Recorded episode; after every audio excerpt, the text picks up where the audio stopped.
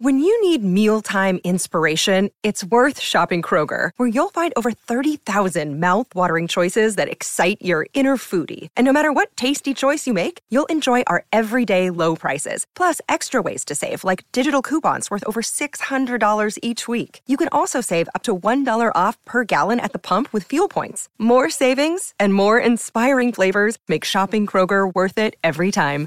Kroger, fresh for everyone. Fuel restrictions apply. This episode is brought to you by Snapple. Want to know another Snapple fact? The first hot air balloon passengers were a sheep, a duck, and a rooster. Ridiculous. Check out snapple.com to find ridiculously flavored Snapple near you. Forever. Dog. Welcome to Forever Dog. You can listen to this podcast ad-free on Forever Dog Plus by signing up at foreverdogpodcasts.com slash plus. And make sure to follow us on social at Forever Dog Team and check out all of our podcasts at foreverdogpodcasts.com. Thank you for your support and enjoy the show. Forever. Dog. Welcome to Public Domain Theater with Kelly Nugent and Lindsay Kaitai. Reading Hop Frog by Edgar Allan Poe.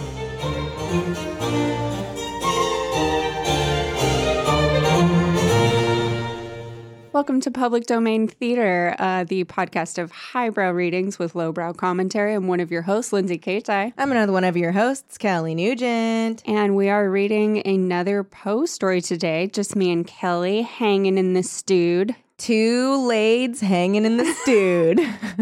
Two ladies talking about Poe. We're talking about hop frogs, my favorite kind of frog. The best of all the frogs. Hop frog. Hop frogs. I bet you there's like someone out there that like knows that like hop frog is like a euphemism for something, and they're like, "You idiot! Don't you know Hop frog's a dick. a hop frog's a, dick- like a dick when it's like a half chub? Nasty. It's like when you get a half chub, like when you're watching a Cruel Intentions with your parents." uh, Everybody knows dudes everybody are knows. like so turned on by Ryan Phillippe, like transforming as a human and like turning away from his life of craven hedonism. What a fucking turn on. Yeah. Uh, uh, when he Oh, stops yeah. being a bad boy to be a good boy for Reese. I fucking love good boys. I love good boys. Um, you got me talking about good boys, baby. Not proud boys. Distinction. No. Excuse. I'm sorry. No. Excuse. Good boys, not proud. Good boys, not proud. I prefer that they're very embarrassed. I want deep shame. Deep shame, good boys. shamed by their boyhood. I have been trying to like find a way to make this joke on Twitter, so I'm just going to give up and I'm going to talk everybody through it right Okay. now. Maybe we can. So- maybe we can get closer Okay, to it. okay. We don't even have to because it'll get the joke across as much as I need it to. Okay. All right. So you know how where Proud Boys take their name from? Actually, no. really? Oh, Yeah. this is going to be a delight to tell you. what you. did then. they take it from? Here's where they take their name from. Take. Here's where they take the name from. Mary. I'm That's my Paul. Hollywood impression. Mary. Um, so they take the name of their little club Yeah. from a line in Disney's Aladdin Broadway show. Okay. And it's something like, Mama, aren't you proud of your boy? Wait. Mm-hmm.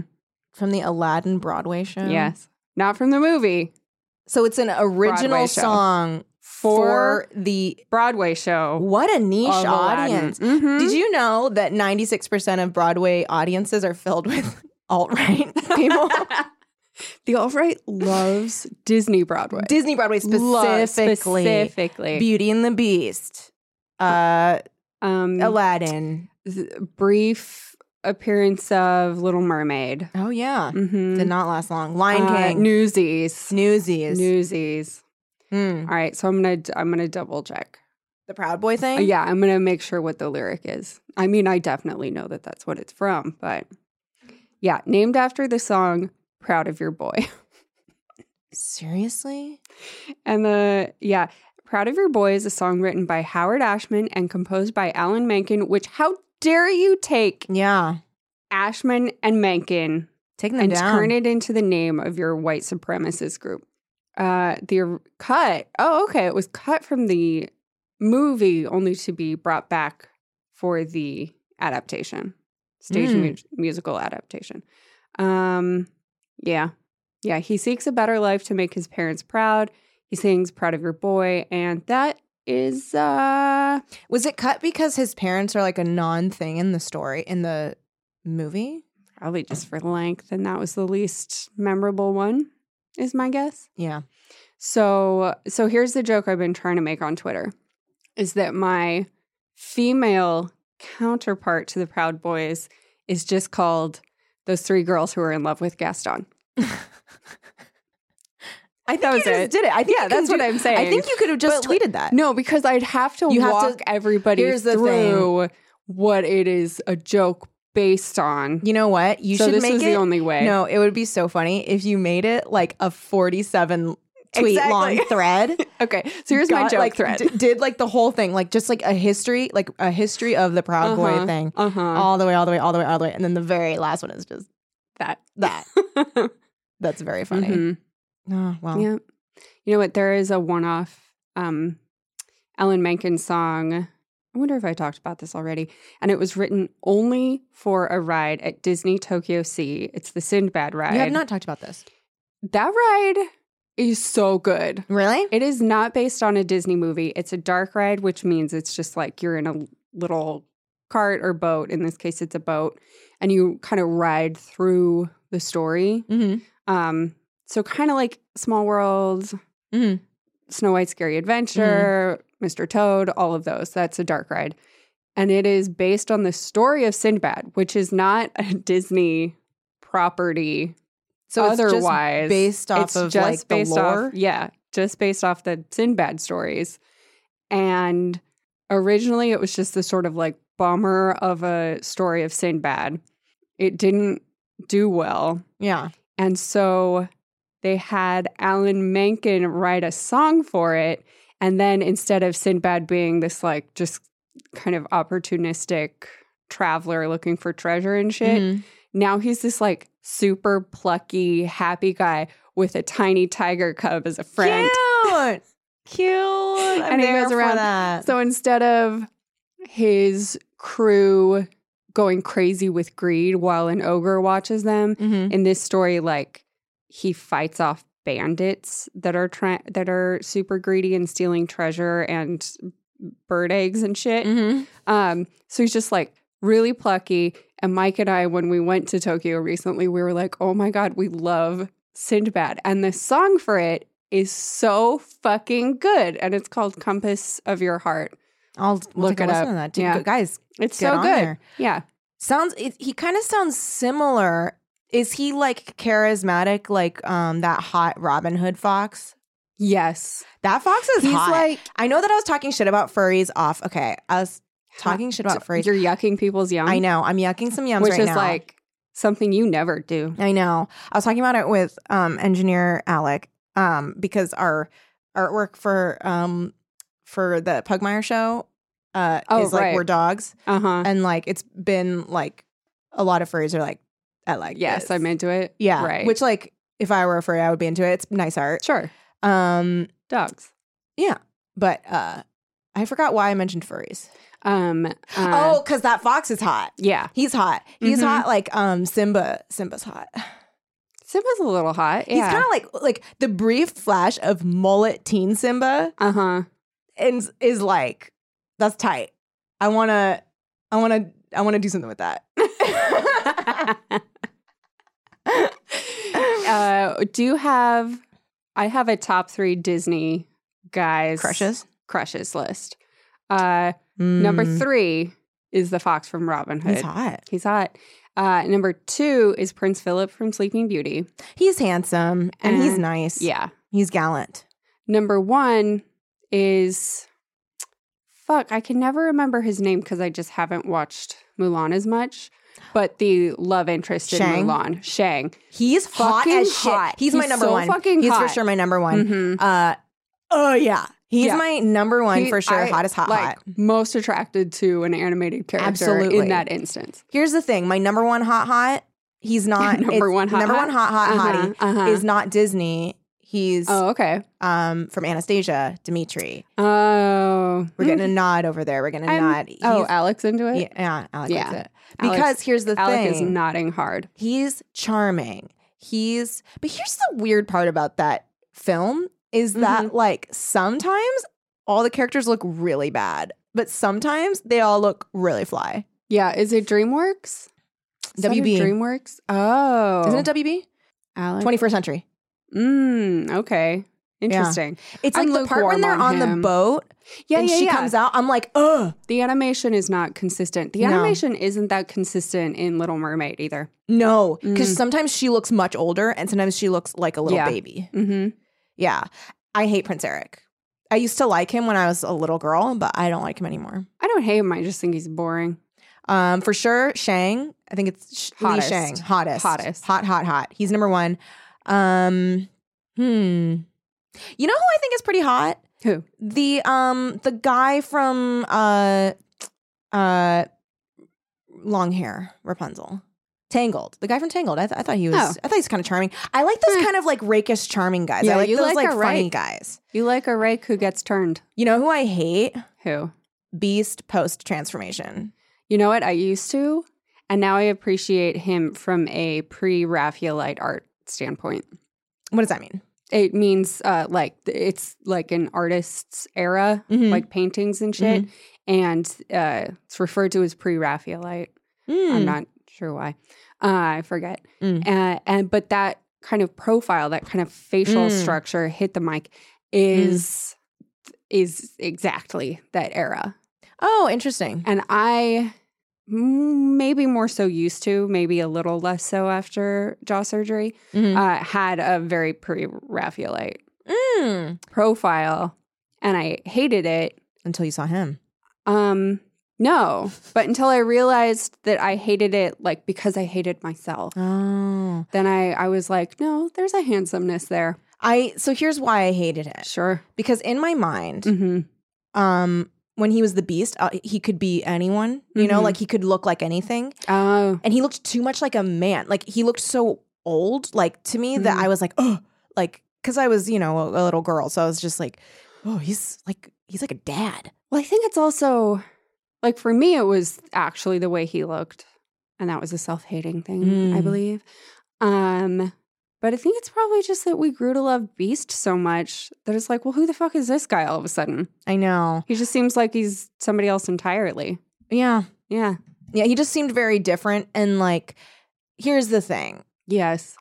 Beauty and the Beast t- has its issues with Stockholm syndrome, et cetera, et cetera. hmm I don't care to think about them. Yeah, I I, just mean, want to enjoy Beauty and the Beast. yeah, I mean, here's the thing. Mm-hmm. I actually haven't watched it recently. I only have seen Omar, friend of the show, made me watch the um, live action song of Beast being like, "And I know she'll never leave Oh, me." Yeah, I don't like that song. It's very bad. yeah, He's like bad song. he's like popping out from behind columns and like just he's so busy. He's running all around in his so castle. busy. He's very busy. He's He like a Richie Tankersley Cusick Yes, character. He is. He has to like run into one room and like touch the touch the columns and like sing from like a window and then he has to run into another. He's like making the rounds. Um and also it's like a little tricky because it's like you know, he's all CGI and the sing the voice is so like like emotional but like the face is not it's nothing. is nothing. It's like a robot. So it's kind of like uh, it's just very disconcerting, and I did not enjoy it at all. And I was like, I don't need to see this movie. I don't think. Huh. Um, Yeah. Oh, the movie, not the. I was thinking Broadway show for some reason because we were No. talking about it. No, I fucking actively dislike the movie. mm, yeah, Not good. It's not a good movie. It looked pretty bad. Yeah. Like just from Just- that, Even just the character design. I was like, well, what are you doing? yeah, yeah. This ain't Yeah. no um. Fuck, who's that guy? Damn, he was in the TV version of Beauty and the Beast. He's like, Oh, oh, oh. ah, um, Per- um, Ron Perlman. Yes. Yes, Yes. This ain't no Ron Perlman as the Beast. no. This is like Get out of here, Linda Hamilton. Uh, should we read Linda this book? Hamilton. Should we read this We're story? talking about Poe. Get Poe, out. Poe. Get out, Linda Hamilton. We're talking about Poe. Um, okay, so Brett is being cheeky this week. Uh, and he's like, we've already covered Poe's biography. So here are three haunting facts about Edgar, or 13, I'm sorry, Edgar Allan Poe's death. Are you ready to be Haunted? scared and haunted? Yes. All right, let's see. okay, the first fact is not haunting. oh, Brett's a liar. What a shock. When he died, Poe was on his way to Philadelphia for an editing job. Are these walls Uh, actually stretching? drag your bodies away from listening to M- Mr. Poe's haunting facts. Um, a week before his death, his doctor advised him not to travel. Why? Oh, because he looked ill. Also not haunting. Not that haunting. To be expected from a doctor. Okay, check this out. Yes. When he left his doctor's office, Mm-hmm. he took the doctor's sword cane Sword cane. and accidentally left his own. What's a sword cane? I assume just like Like, a cane that you can like pull a sword out, I bet. Isn't that just a sword? No, that's a sword cane. I'm sorry. Probably because of the course. the sh- the scabbard oh, probably Oh, has like a- sword cane, Like a flat bottom that you can I put on the ground. Because then you'd scribble scrabble all over the place with a pointy scabbard. Okay, You get this. Don't scribble scrabble. Are you ready to be even more scared, Lindsay? Yes. Poe could not remember the location of his luggage. Ooh. What the What is this list? What is this list? Is this a is this a story, not a list? This is coming to us from one of our sponsors, biography.com. Please stop advertising on the show. we don't want to have to keep reading these. okay. Uh, okay, four Okay. days before his death. Uh huh. These are not haunting. Right. Four days before his death, Poe was found at a polling place on a voting day. This is your reminder to vote in uh, this year's elections. sixth. Correct. Yes. Yes. I have a doctor's appointment that morning. Hmm. I'm gonna fill out my because I usually get the by mail thing and then I drop it off day of. I usually do that too. I haven't gotten mine yet. Hmm. I just got mine like two I days ago. my registration. Maybe it's in the mail still. Mm, Mike got his. I think something's wrong, Lindsay. Poe's cat could not live without him. This is sad. Oh, Hold up. Here's something, but it's drama. His enemy wrote his obituary. nice. Who is his enemy? Rufus Wilmot Grills. Grilsby? Gr- Rufus Wilmot Griswold. Oh my God, what a good name. What? He wrote a lengthy obituary that was so libelous, he signed it with a pseudonym. It portrayed Poe as a mad, drunken, womanizing opium addict who based his darkest tales on personal experience. he expanded the account into a brief memoir of the author, and Griswold's distorted picture of Poe influenced popular opinion of the author for over a century. Ah. Holy wow. shit. truly, truly, uh, that's how you get your revenge. Mm-hmm. Dish best served dead. Nice. Thanks. Uh, his going attending be in our uh, line of Teen Creeps books. dish be- Revenge is a dish, dish best, best served dead. dead. And then R.L. Stine's going to call you and be like, "Can I put that on a book?" And I'm going to be like, no. And he'll be like, "I'll pay you No, three you. dollars." And I'll be like, yes. Yes, yes, you may. His attending physician dismissed reports that Poe had been drinking heavily before his death. Um, Okay. his friend spread rumors that he had been drunk. What? Poe's hair is a collector's item. Ew. That, that's pretty creepy. This is sad. Only seven people came to his funeral. oh. His body was moved decades after his death. Oh, because he was buried in an unmarked grave. And then later, Why? 11 years later, a cousin paid for the monument. But then a stone was destroyed by a crane that trashed. I'm sorry. The stone was destroyed by a train that crashed into the stone carver's I shop. train. This is crazy. what? Crane then I was fine with. A train. The train. 26 years later, uh, a- after his death, teachers and students raised the money for a proper monument, which was placed in a place of honor next to the cemetery gate. How did a train, like, was it like the Coyote and Roadrunner? And Yeah. like the Someone Roadrunner- painted a. Yeah, like the, the coyote tried to get the roadrunner to run down the track, but he didn't. But a train came by The train came. and hit Poe's headstone and the coyote. yeah, Is that what happened? that's what happened. Mm, and then- pretty funny. Even funnier. So his coffin is being moved by the Three Stooges, and they drop his coffin. The Three Stooges aren't doing this, but they do drop his coffin. It busts open, the fuck? breaks open, and his remains like fall out. This Okay. is crazy. Poe clearly pissed off the fates in Yeah. some way. Maybe it was by writing very boring stories, Probably. but for some reason, having a good reputation. We'll see if this is uh, boring. It's short, which I'm happy about. Uh, his wife is buried next to him nearly 40 years after her, after her death. What? I guess that's how long it took to sort out his grave. Probably. Mm-hmm. One of Poe's eccentric biographers. Okay, so here's the thing. Yes. So What is the thing? developers built over her cemetery and they were like, we're going to just move these bodies. We don't know where we're going to put them. So one of Poe's biographers was like, give me her bones. He puts them in a box under his bed for years. Give me her bones. yeah. And he's, And they were he like, keeps them. sure. They're like, you know what? We're not going to ask any questions. You do with these bones as you will. Poe's death did not stop him from writing. In the 1860s, the medium Lizzie Doten published some poetry she claimed had been dictated to her by Poe's ghost. Okay. Whatever, girl. His fiancee, Sarah Helen Whitman, after his first wife's death, but before his engagement to Elmira Shelton, hired a medium to move in with her because she thought Poe's spirit was trying to communicate with her too. And those are the facts. Are you ready to do the story? right, let's do it. Hop Frog by Edgar Allan Poe. I never knew anyone so keenly alive to a joke as the king was. oh, He seemed to live only for joking. Oh, the goober. to tell a good story of the joke kind and to tell it oh. well I love I love stories of the joke kind, was the surest also road known as funny. funny to his favor. Thus it happened that his seven ministers were all noted for their accomplishments as jokers. They all took after the king too in being large, corpulent, oily men, as Ugh. well as inimitable jokers. Whether people grow fat by joking, They were an improv group.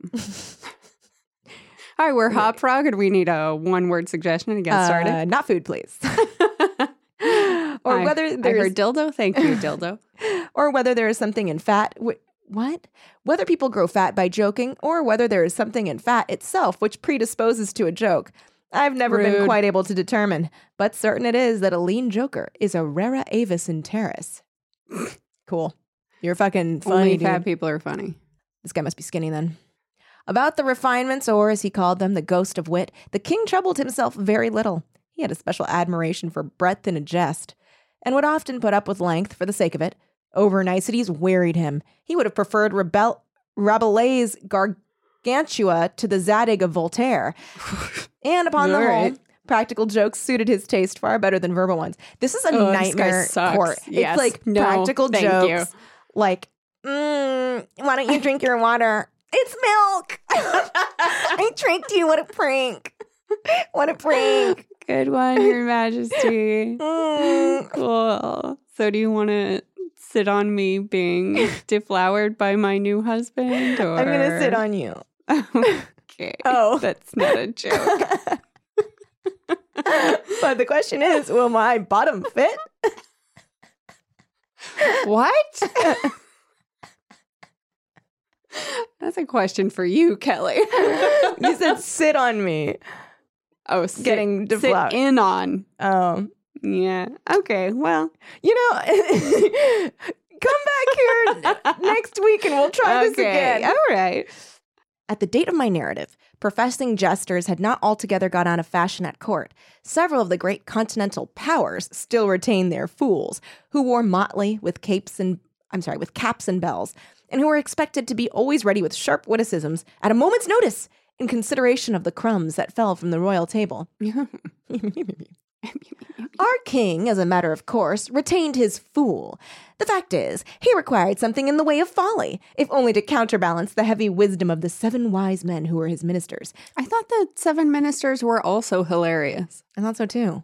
So, whatever. Not to mention himself. His fool, or professional jester, was not only a fool, however. His value was trebled in the eyes of the king. Oh, God, you know, ancient times are not great.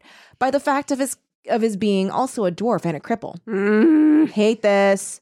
Dwarves were as common at court in those days as fools, and many monarchs would have found it difficult to get through their days. Days are rather longer at court than elsewhere, without both a jester to laugh with and a dwarf to laugh at. Yeah, this guy's a piece of shit.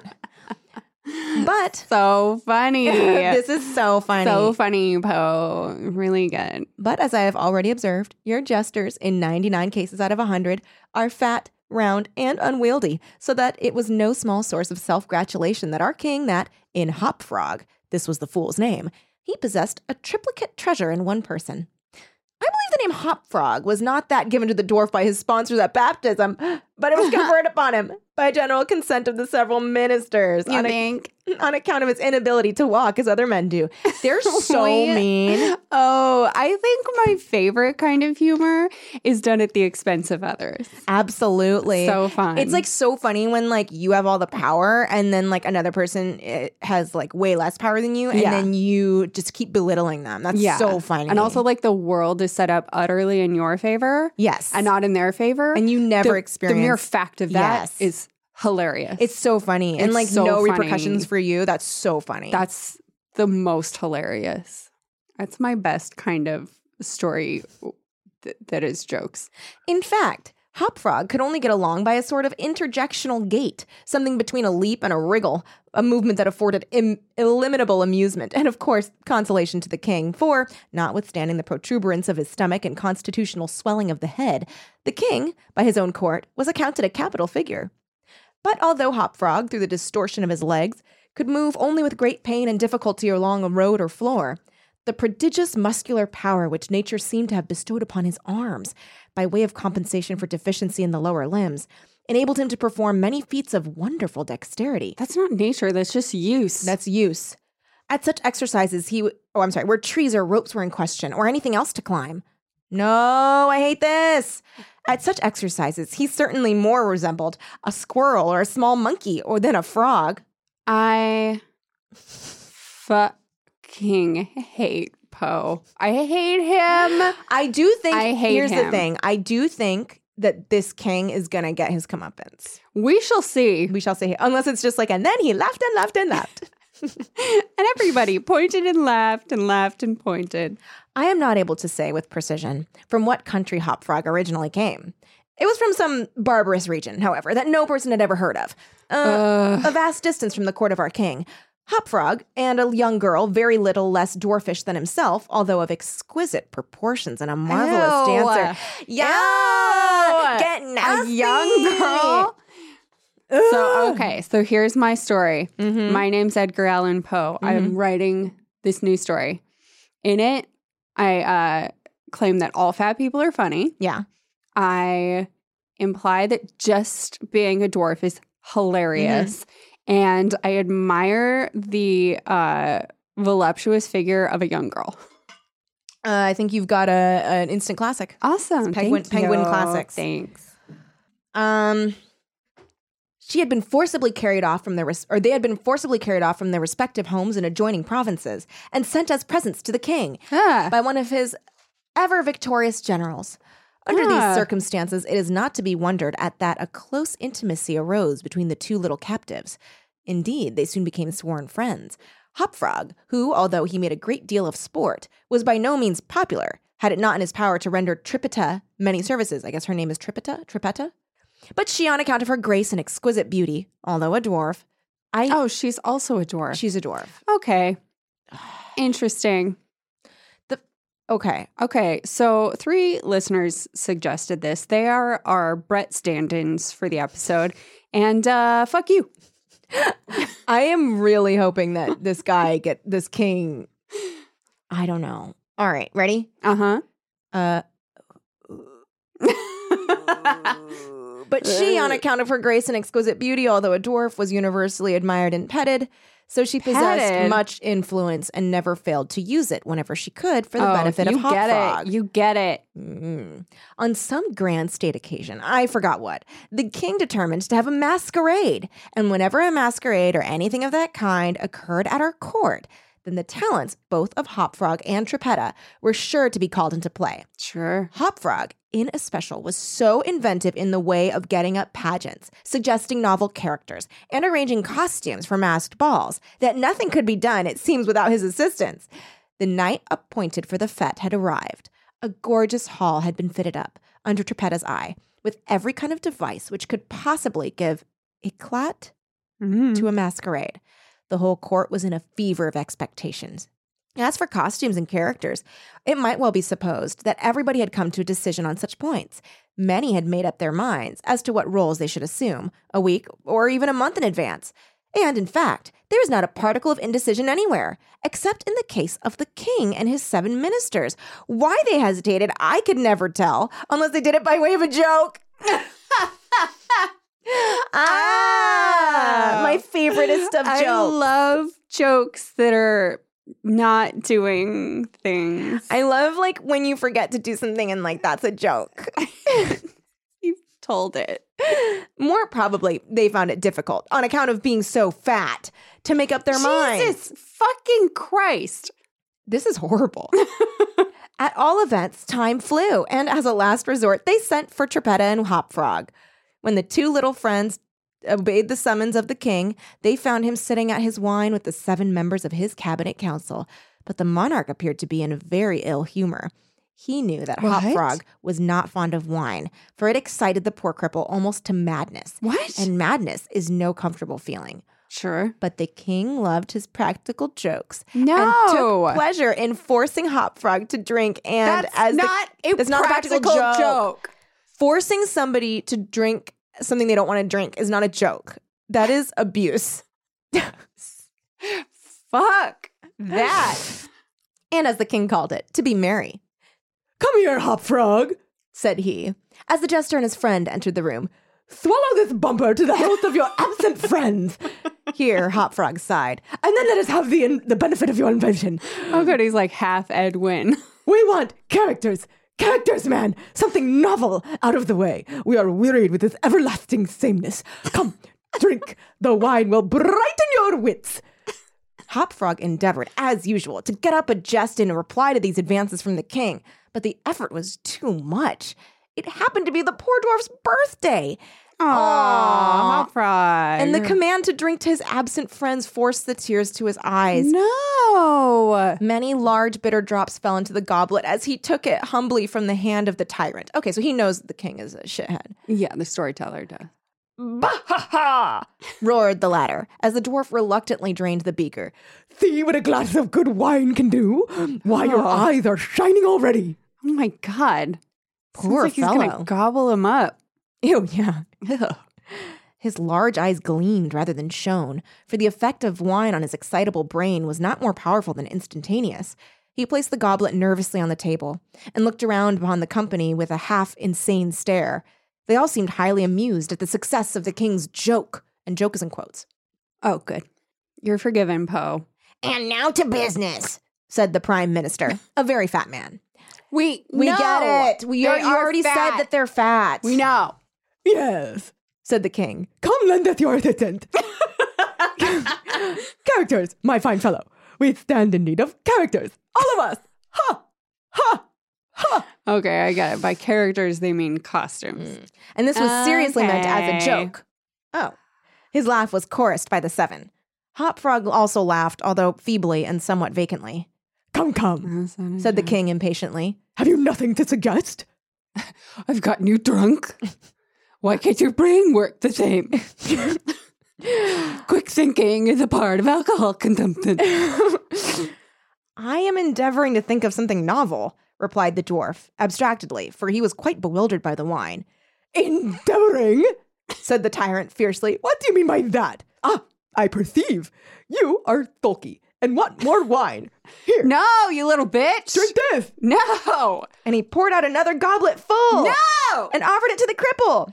Being red wine hungover is the It's awful. worst. It is Headache. so Oh, terrible. you've got oh cotton in your brain. Your vomit is red, red, oh, red. oh, red, red, red. Who merely gazed at it, gasping for breath. Drink, I say, shouted the monster, or by the fiends! The dwarf hesitated. The king grew purple with rage. The courtiers smirked. Trippetta, pale as a corpse, advanced to the monarch's seat and, falling on her knees before him, implored him to spare her friend. The tyrant regarded her for some moments in evident wonder at her audacity. He seemed quite a loss at what to do or say, how most becomingly to express his indignation. At last, without uttering a syllable, he pushed her violently from him and threw the contents of the brim- brimming goblet in her face. No! The poor girl got up the best she could and, not even daring to sigh, resumed her position at the foot of the table. Ugh.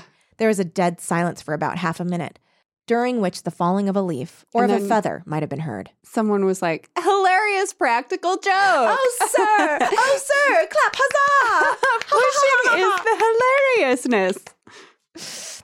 It was interrupted by a low but harsh and protracted grating sound, which seemed to come at once from every corner of the room. What? What? What are you making that noise for? demanded the king, turning furiously to the dwarf. The latter seemed to have recovered in great measure from his intoxication, and looking fixedly, but quietly into the tyrant's face, merely ejaculated, "I? I? How could it have been me? The sound appeared to have come from without, observed one of the courtiers. I fancy it was the parrot at the window, whetting his bill upon the cage wires. Like they literally can't tell what the sound even was.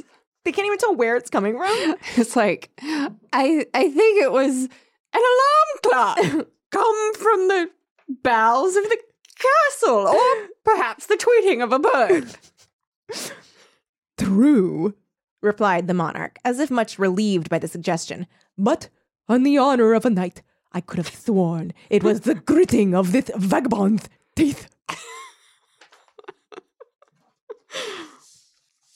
Hereupon the dwarf laughed. The king was too confirmed a joker to object to anyone's laughing. so he's like, he's fucking pissed. But he's like, He I'm so thinks- funny. He this thinks that somebody's like fucking with him. He thinks it was the dwarf. The dwarf stops laughing. He's like, well, I can't begrudge a man is laughing because that is how much I love joking. He's like, look, a joke is a joke, and I understand if you gotta I laugh, you gotta laugh. yeah, let it go, let it go. And displayed a set of large, powerful, and very repulsive teeth. Nice. Moreover, he avowed his perfect willingness to swallow as much wine as desired. The monarch was pacified, and having drained another bumper with no very perceptible ill effect, Hop Frog entered at once and with spirit into the plans for the masquerade. Hmm. Something is into it. I cannot tell what the asso- what was the association of idea, observed he very tranquilly, and as if he had never tasted wine in his life, but just after your majesty had struck the girl and thrown the wine in her face, just after your majesty had done this, and while the parrot was making that odd noise outside the window, there came into my mind a capital diversion. One of my own country frolics, often enacted among us at our masquerades, but here it will be new altogether. Unfortunately, however, it requires a company of eight persons, and here we are, cried no. the king, laughing at his acute discovery I'm of the picturing him like clapping his hands. Yeah. Here we are. Eighth to a fraction. And I'm my seven minuteth. Come, what is the diversion? We call it, replied the cripple, the eight chained orangutans. And I would I'm just like sorry, to say, on. as Lindsay, that this is spelled O U R A N G dash O U T A N G S. Orang utangs. Orangutans. Also, okay, the eight chained orangutans, this motherfucker is gonna make them So do a human fucking centipede. stupid. He's gonna be like, we're gonna do eight chained orangutans. It's gonna be really fun. Don't worry about it. Don't worry about it. Don't worry. Okay. just gonna your lips just to my boo hole. Yeah. So uh, just line up on your hands and knees. I'm gonna be first. And it's it really is excellent sport if well enacted. We will enact it, remarked the king, drawing himself up and lowering his eyelids. The beauty of the game, continued Hop Frog, lies in the fright it occasions among the women. what? this story just got so good. Oh no. Capital! roared in chorus the monarch and his ministry. I will equip you as orangutans, proceeded the dwarf.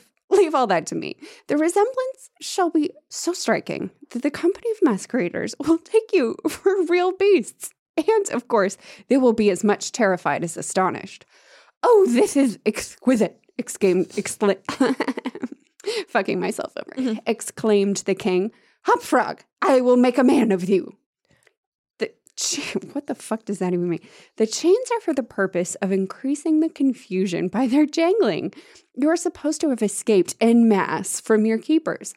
Your Majesty cannot conceive the effect produced at a masquerade by eight chained orangutans, imagined to be real ones by most of the company, and rushing in with sav- savage cries among the crowd of delicately and gorgeously habited men and women. The contrast is inimitable.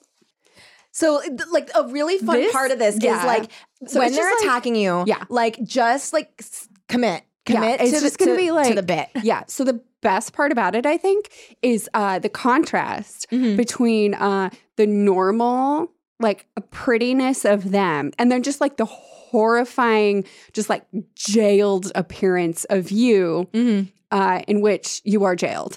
And like this is It's just be, for the look, so like it's just to commit it. But Yeah, like yeah, yeah. these chains will be real. Don't freak out. Yeah. Don't freak out. I will be locking them, and I will hold the key. Also, I, I can't stress enough that like you will literally look like orangutans and no one will be able to tell you're the king. And like Go I'm gonna go say me, something go like really me. fun. Like Mhm. like when you guys come in, I'm gonna be like, help, the orangutans have escaped, like kill them. Like, oh, quick, help me wrangle them so that we can kill them. And like you should just like act Just, really like- fucking crazy. Yeah, just like start throwing your own shit. Yeah, like Just, like, throw your own If you don't have to shit, like you have to Like, make it work. Yeah, just find some mud. Just like push really hard. find some mud and yell, "This is my shit!" Yeah. and then throw it at people. Yeah. and they'll be like, "Why is that orangutan talking?" But it's going to be so crazy that they won't It's care. gonna be so much chaos. so They'll much chaos, just it. chaos, chaos. It must be, said the king, and the council arose hurriedly, at, as it was growing late, to put in the execution of the scheme of Hopfrog. His mode of equipping the party as orangutans was very simple, but effective enough for his purposes. The animals in question had, at the epoch of my story, very rarely been seen in any part of the civilized world. Fuck you. And as the in- hmm. imitations made by the dwarf were sufficiently beast like and more than sufficiently hideous, their truthfulness to nature was thus thought to be secured. The king and his ministers were first encased in tight fitting stockinette shirts and drawers. They were then saturated with tar.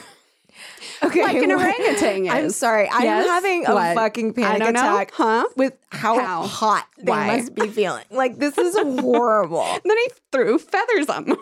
like this is just so like Also, then he tied their hands and ankles to a large stick.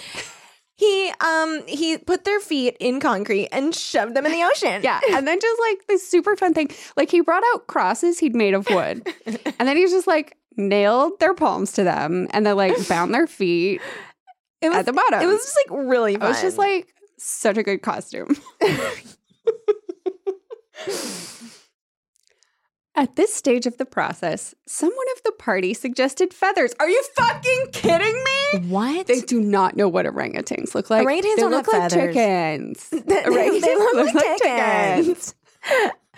um. Oh no. Oh, this is a good suggestion. Thank you, three listeners. Yes. Thank you. But the suggestion was at once overruled by the dwarf, who soon convinced the eight by ocular demonstration that the hair of such a brute as the orangutan was much more efficiently represented by flax. True. True. A thick coating of the latter was accordingly plastered upon the coating of tar. A long chain, yeah, like for real, tar is hot. Yeah. What in God's name? Also, like this is taking so long. Like the party has already started. Yes. Also, imagine trying to get tar off of you. You can't. You can't. First, it was passed about the waist of the king and tied, then about another of the party and also tied, then about all successively in the same manner. When this chaining arrangement was complete and the party stood as far apart from each other as possible, they formed a circle. And to make all things appear natural, Hop Frog passed the residue of the chain in two diameters at right angles across the circle after the fashion Whoa. adopted at the present day by those who capture chimpanzees or other large apes in Borneo. he is like making up- a cat's cradle of this chain. what the hell? This is crazy. The grand saloon in which the masquerade was to take place was a circular room, very lofty, and receiving the light of the sun only through a single window at the top. At night, the season for which the apartment was especially designed, it was illuminated principally by a large chandelier, depending by a chain from the center of the skylight, and lowered or elevated by means of a counterbalance as usual. But in order not to look unsightly, this ladder passed outside the cupola and over the roof. Oh my God, is he gonna fucking hang them like chimps? Oh God. Jesus Christ. The arrangements of the He's room. really good at climbing too. He's so good at climbing because of his strong dwarf arms, which is like an okay thing to say. Wait, is hanging like how how hang them like chimps? Is that how they? like by their wrists or something. Is that how you kill? no, I, I think that kill m- chimpanzees. I'm guessing he's just gonna do it. You know, One time when I was a little kid, and I'm still Mhm. scarred. I killed a chimpanzee. I killed a chimpanzee. I killed a ch- chimpanzee. chimpanzee. Um, no, I was in a museum and they were having a photography exhibition, and one of them was like a photographer that had taken pictures of like poachers and like what they'd done, and it was like a photo of a dead family of chimpanzees. And I remember like like seeing that and being like wanting to vomit. And I, I still can see it so clearly in my mind today. And it, it was like 15 years ago. I would No, love- oh God, more, 20 years ago. That's horrifying. Yeah. And I would love nothing more than to hold a little baby chimp and have that chimp like gently grab onto my Yeah. finger with his little hand. I want him to um uh be playing with a rattle. Oh, so cute. so cute. The arrangements of the room had been left to Trippetta's superintendence, but in some particulars, it seems, she had been guided by the calmer judgment of her friend the dwarf. At his suggestion, it was that on this occasion the chandelier was removed. Its waxen drippings, which in weather so warm was quite impossible to prevent, would have been seriously detrimental to the rich dresses of the guests, who, on account of the crowded state of the saloon, could not all be expected to keep from out its center, that is to say, from under the chandelier. Additional sconces were set in various parts of the hall, out from the war, and a flambeau emitting sweet odor was placed in the right hand of each of the know, that stood against the wall, some 50 or 60 altogether. The eight orang-utangs, taking Hop Frog's advice, what's crazy is that he, like, his thing, it's referred to as orang-utangs, Mm-hmm. but like chimpanzees, totally normal. That's weird. Whatever. The eight orang orangutangs, taking Hop Frog's advice, waited patiently until midnight when the room was thoroughly filled with masqueraders before making their appearance. No sooner had the clock ceased striking, however, than they rushed, or rather rolled in, because they're Hilarious 'cause they're oh, so fat. So funny, uh-huh. not Oh my god, yay, Not fat offensive phobic. at all. Yay. Altogether, for the impediments of their chains caused most of the party to fall and all to stumble as they entered. The excitement among the masqueraders was prodigious and filled the heart of the king with glee. As had been anticipated, there were not a few of the guests who supposed the ferocious looking creatures to be beasts of some kind in reality, if not precisely orang utangs. Many of the women swooned with affright, and had not the king taken the precaution to exclude all weapons from the saloon, his party might have soon expedited their frolic in their blood. As it was, a general rush was made for the doors, but the king had ordered them to be locked immediately upon his What? entrance. This is not a joke. Oh shit! This could be a fucking bloodbath stampede. Yeah, this is be- Saw. this This is- is like this a is Saw. kingdom-wide Saw. Yeah. this is like Saw mixed with that part in Lion King where the dad dies. and at the dwarf's suggestion, the keys had been deposited with him. Mm, yeah, I get it, Hop Frog. yeah, yeah. While yeah, the yeah, tumult yeah, was at its height, and each masquerader attentive only to his own safety, for, in fact, while there was much real danger from the pressure of the excited crowd, the chain by which the chandelier ordinarily hung and which had been drawn up on its removal might have been seen very gradually to descend until its hooked extremity came within three feet of the floor. Soon after this, the king and his seven friends, having reeled about the hall in all directions, found themselves at length in its center and, of course, in immediate contact with the chain. While they were thus situated, the dwarf, who had followed noiselessly at their heels, inciting them to keep up the commotion, took hold of their own chain at the intersection of the two portions which crossed the circle diametrically and at right angles. shit.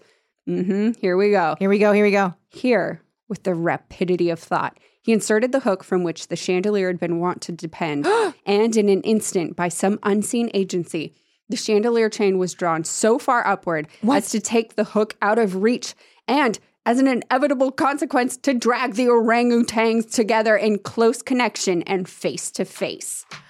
Their oh. butts are out. Face to face. They're all face to face, but their butts are out to the Oh, world. And their little butts are out to the world. Their butts are out. The masqueraders by this time had recovered in some measure from their alarm and beginning to regard the whole matter as a well contrived pleasantry. Okay, so he didn't hang them.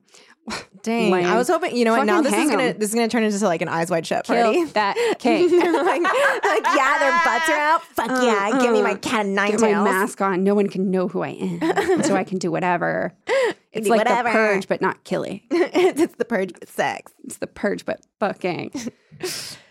Blah, blah, blah. And beginning to regard the whole matter as a well contrived pleasantry, set up a loud shout of laughter at the predicament of the apes. hey, mean. Leave them to me, now screamed Hop Frog, his shrill voice making itself easily heard all through all the din. Leave them to me. I fancy I know them. If I can only get a good look at them, I can soon tell who they are.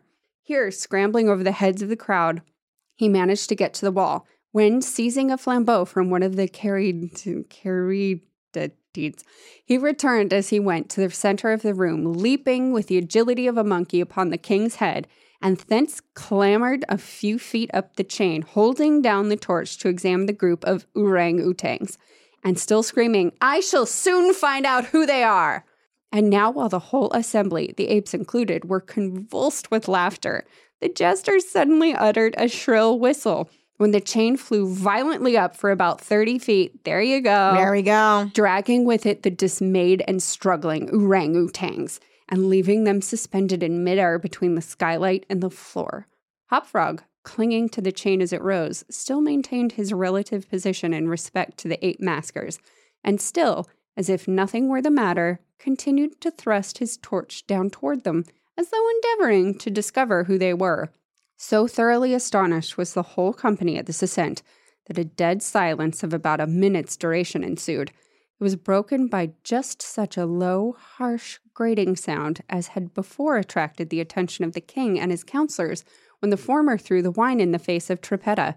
But on the present occasion, there could be no question as to whence the sound is issued.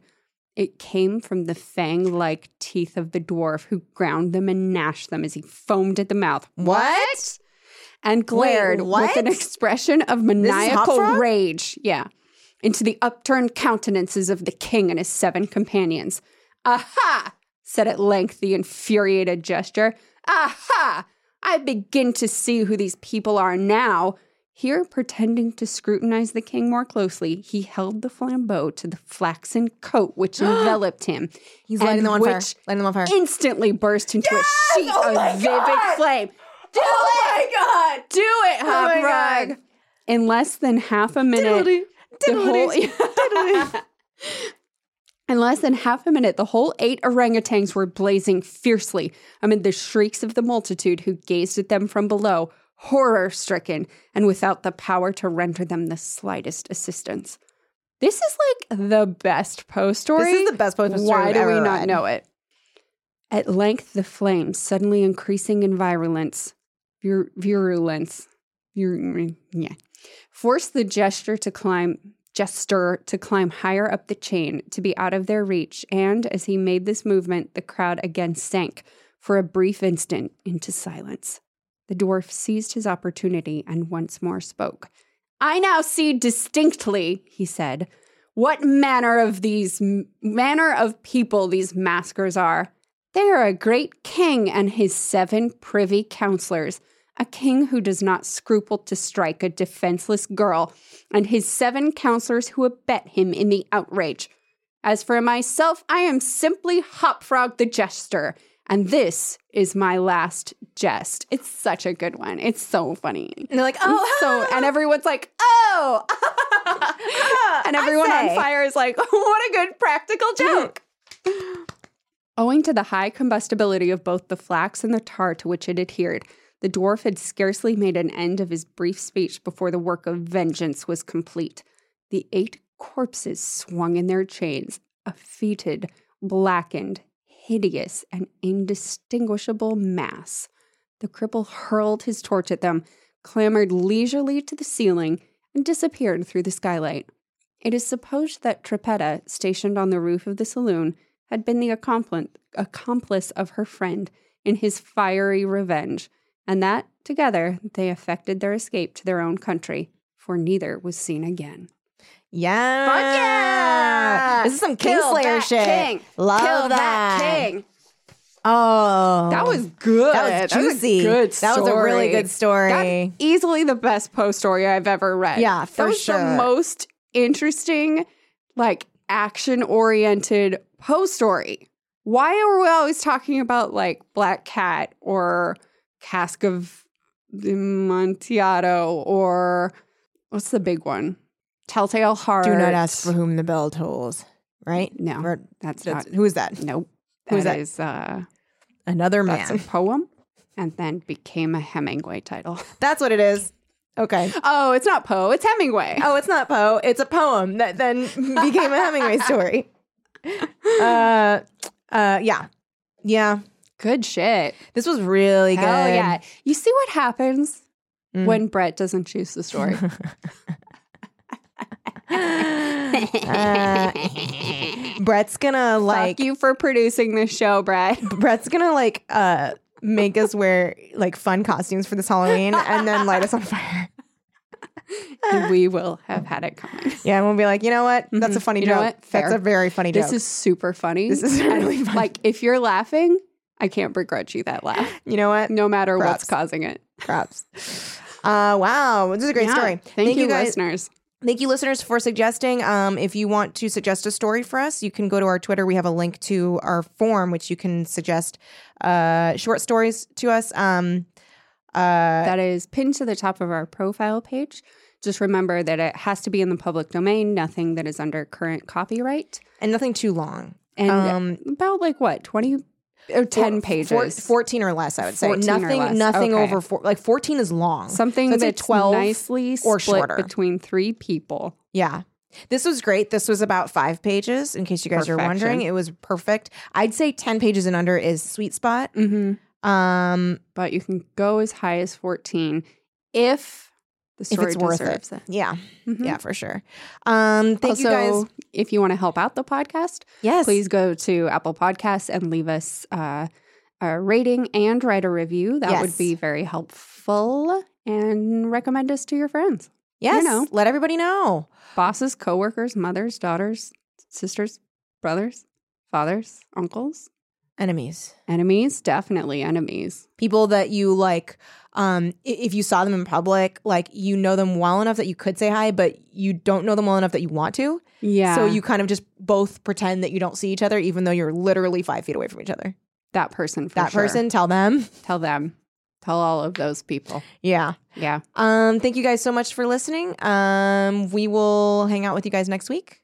Oh, actually, we're at Public Domain Pod on all social media. So if you want to find us anywhere, Yes. uh, that's what that is. Yeah. Hey. Oh, I wanted to do a quick, just like shout out. Please, by all means. Um, I wanted to shout out some of our listeners. So, um, we looked into our data. Uh, so we would like to shout out our one listener in Ecuador, Yes. our one listener in Germany, our one listener in Norway, our one listener in Barbados, and our one listener in Israel. If you reside in that country, you are it. You're it. That's You're you. our listener. And so we're we love you. we and love thank you. you.